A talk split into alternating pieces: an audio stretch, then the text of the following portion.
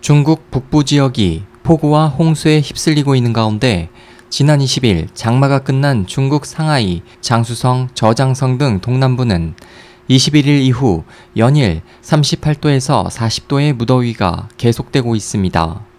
지난 23일 오후 2시경 상하이 중심부는 40도까지 치솟았고 그 후 상하이 중앙기상대는 올해 들어 처음으로 최고 수준의 폭염 경보인 고온 홍색 경보를 발령했습니다. 상하이시에서는 지난 2013년 8월 7일 40.8도를 기록한 바 있습니다.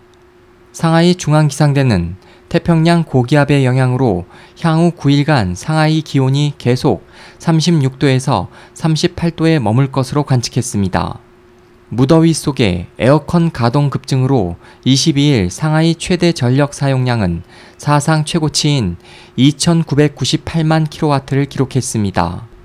한편 중국 중앙기상대는 25일 북부 산둥성, 허베이성, 지린성, 랴오닝성, 내몽고 자치구, 티베트 자치구에 50mm 이상의 폭우 경보인 폭우 청색 경보를 중국 남부와 화북 남부 지역에는 고온 황색 경보를 각각 발령했습니다. 예보에 따르면 특히 충칭 등 일부 지역에서는 40도에서 41도까지 오르는 고온이 지속될 것으로 보이는 등 중국의 이상 기온 현상은 앞으로도 계속될 것으로 보입니다. SOH 희망지성 국제방송 홍승일이었습니다.